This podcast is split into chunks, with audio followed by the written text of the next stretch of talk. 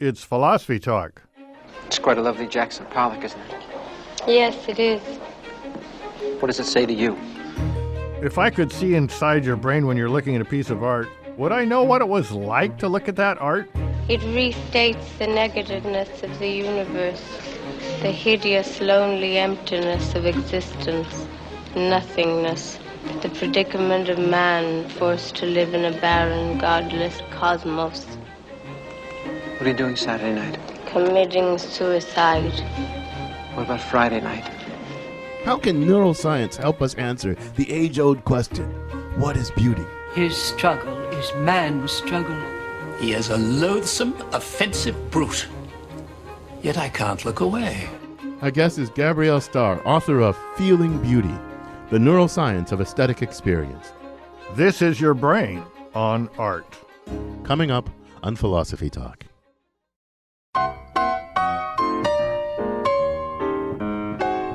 Welcome to Philosophy Talk, the program that questions everything. Except your intelligence. I'm John Perry. And I'm Ken Taylor. We're here at the studios of KALW San Francisco. We're continuing conversations that began at Philosopher's Corner at Stanford.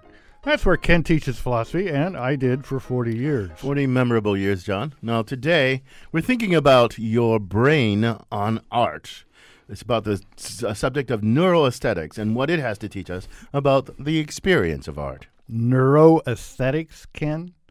I guess that means you hook up people to like fMRI machines and kind of look at their brain while they look at some art. That's exactly right, John. It's a hot new discipline that combines traditional aesthetics and philosophy and art criticism with the very latest in brain science. It's cool stuff. Oh, yes. Sounds really cool. How is looking at someone's brain waves or neurons firing or whatever going to answer questions about the nature of beauty or of aesthetic taste or artistic uh, talent? I, I sense a little skepticism in your voice there, John. But look, maybe neuroaesthetics can't explain what makes a particular work of art beautiful. It might not answer questions like that, but it surely can tell us something about hum- the human experience of art, because you know we experience it in our brains, and maybe it can tell us why some of us are able to actually create beautiful art. What does artistic talent consist in? Well, look, kid, I, I got nothing against neuroscience uh, uh, per se. Some of my best friends are neuroscientists. but I, I do get a little impatient with neuroscience's constant attempts to encroach on philosophy's turf. Neuroethics, now neural aesthetics. I suppose neurometaphysics is next. John, I think you're feeling a little obsolete or outmoded or something, dude. Well, I, I'm I'm relevant to the topic. I've got a brain. I've got as many neurons as I, well. I've got quite a few neurons left. Let's leave it at that. But name me one concrete thing, or even one abstract thing that neuroscience has given to us, has revealed to us about the nature of beauty or art or artistic talent. Well, take artistic talent. That's one that neuroscience has a lot to teach us. I mean, here's a fact that philosophers could never have anticipated from the, armchairs. Did you know that brain damage and brain diseases of certain kinds can actually alter an artist's abilities, and not for the worst, as you might think, but for the better? It actually can make them better artists. Come again? Well, yeah. Think think uh, Willem de Kooning, that famous uh, abstract expressionist painter. He developed Alzheimer's in the later years of his life, and during that time, because of his Alzheimer's, he produced some of his best work. There's also uh, Franco Magnani, a painter based here in San Francisco. After he developed a seizure disorder, which made him a, a, an obsessive compulsive, he, he obsessively painted these incredibly detailed scenes of, of the Italian town he grew up in, and I could multiply the examples. Well, those are fascinating stories. Uh, Monk was obsessive compulsive in San Francisco and a great detective. So, you know, who knows? What does that show us about aesthetics or artistic talent? Well, well, the point is, John, that as uh, scientists start to study this kind of stuff more and more systematically and dig deeper and deeper into the brain, they're going to eventually know which parts of the brain are involved in artistic creativity, how those parts of the brain uh, uh, uh, contribute to our artistic activity and maybe how changes in the brain can en- enhance or diminish your artistic talent or appreciation. That that's important stuff. Well, yeah, but you're kind of missing the point. Of course, we're going to find out more about the brain. I mean, if you study what happens in the brain when people eat corn, you'll find out what happens in the brain when people eat corn. You won't find out anything about corn. What counts as art in the first place is even worse. It's essentially subjective, it's culturally contingent. Take so called alleged conceptual art, like Marcel Duchamp's Fountain. Fountain is basically a regular porcelain urinal set in a museum. That makes it art. That's art. People certainly call it art. They feel strongly about it. I must say, I just don't get it. I'm not gonna. I'm not suggesting that studying people's brains going to settle that question of whether that's art or not.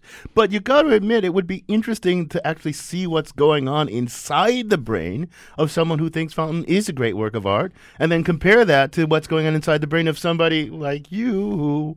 Well, is kind of nonplussed by it. I mean, that would be interesting, even if it doesn't settle the question Oh, of what yeah, is yeah. art. Could turn out fascinating. Like people that like Duchamp's art need to go to the bathroom, and people who don't need to go to the bathroom usually find it kind of boring. Maybe something even more interesting than that. I guess. Okay, you find out about the brain. Maybe we could even figure. I mean, I don't think you're ever going to explain to me what's so great about some of this stuff. But maybe if you could just directly poke my brain, you could you could get me to appreciate it. Well, I think you're getting a little ahead of yourself and a little ahead of science there. But I think it would definitely be cool to see which systems of the brain are involved in perceiving, processing, evaluating uh, works of art. What's going on in those systems of the brain when we perceive and evaluate art? I mean, look, maybe the limbic system, which controls basic emotions, has, is a part of it and in some interesting way. I think there's lots of possible hypotheses here to investigate. Well, I'll probably agree with you that neuroaesthetics is really wonderful before I agree with you that Duchamp's fountain is really wonderful. Well, you know, I got to admit, it is hard to achieve a consensus on art, especially when you're talking about modern art. we sent our roving philosophical reporter out to ask both adults and children alike what they think a particular painting by the artist Jackson Pollock. And she compares that with what an expert says. She files this report. One of the most famous works by abstract painter Jackson Pollock is called Full Fathom 5. It's a drip painting made by dripping and throwing paint at a canvas. It's considered a masterpiece. It's kind of weird. I mean, it doesn't really look like anything cool. 14 year old Kayla is not impressed. It just looks like a pile of dirt or like the ground. I showed adults and kids alike this abstract painting, and they had pretty different reactions. I think it's cool because it has all those like different colors and the lines, and um, if you look closely, you can see like different things in it. I see a person standing profile. Of course, they have a pointy head. It almost looks like they're drinking a water bottle. Um, I see like a butterfly. I see something that looks sort of like a bird. Oh, it, it looks like a lot of paint uh, thrown at the canvas. It looks like the dump. It's like boats in a dump. Oh, I think I see a horse actually. For Pollock, this work was coming out of a period of exploring imagery that was uh, very specifically imagery, imagery related to the unconscious. Lawrence Rinder is director of the Berkeley Art Museum and Pacific Film Archive in Berkeley, California. He says Full Fathom 5 can be interpreted as an abstract representation of the mind. As an abstract image of the fathomless condition of the unconscious, of, of the mind, or as a representation of a kind of a realistic depiction of a visceral sensation of groundlessness and infinity. And one can think either of being in outer space, I mean, right now you can imagine like floating in space like an astronaut, or being underwater. Pollock created the painting in 1947 when he was seeing a Jungian psychologist to battle alcoholism. The title of the work comes from Shakespeare's The Tempest. It's about someone who is, you know, their body is full fathom five uh, underwater. It's a distance un, uh, under the sea. They're, they're dead. Today, Pollock's Full Fathom 5 is housed at the Museum of Modern Art in New York. Most people, including the folks I asked to reflect on the painting, agree it's a piece of art. If for no other reason than it's in the MoMA. But nobody quite agreed on what art exactly is. I think art is that like someone painted it and that um they like sort of put stuff in it. They put drawings. They um had used diff- used, used um at least like two different colors. It's art because the person drew it and or painted it and put their best into it. Doing art is like just like coloring and painting. That's just art, even if you're not drawing anything. I mean, art is a very open definition. I think where people are always trying to figure out what is or isn't art all the time. Lawrence Rinder, the director of the Berkeley Art Museum, says what we consider art, or not art, is not objective. It's all socially constructed, based on what we've seen on the walls of our parents' and friends' homes. It's all learned, it's cultural. It's just a cultural response. Jackson Pollock saw art as paint splattered on a canvas. The highly respected folks at the New York MoMA agree. Where we lack consensus is what Pollock's Full Fathom 5 actually represents. And there's even less consensus on what is or isn't art. What do you think? No, really. Tell us.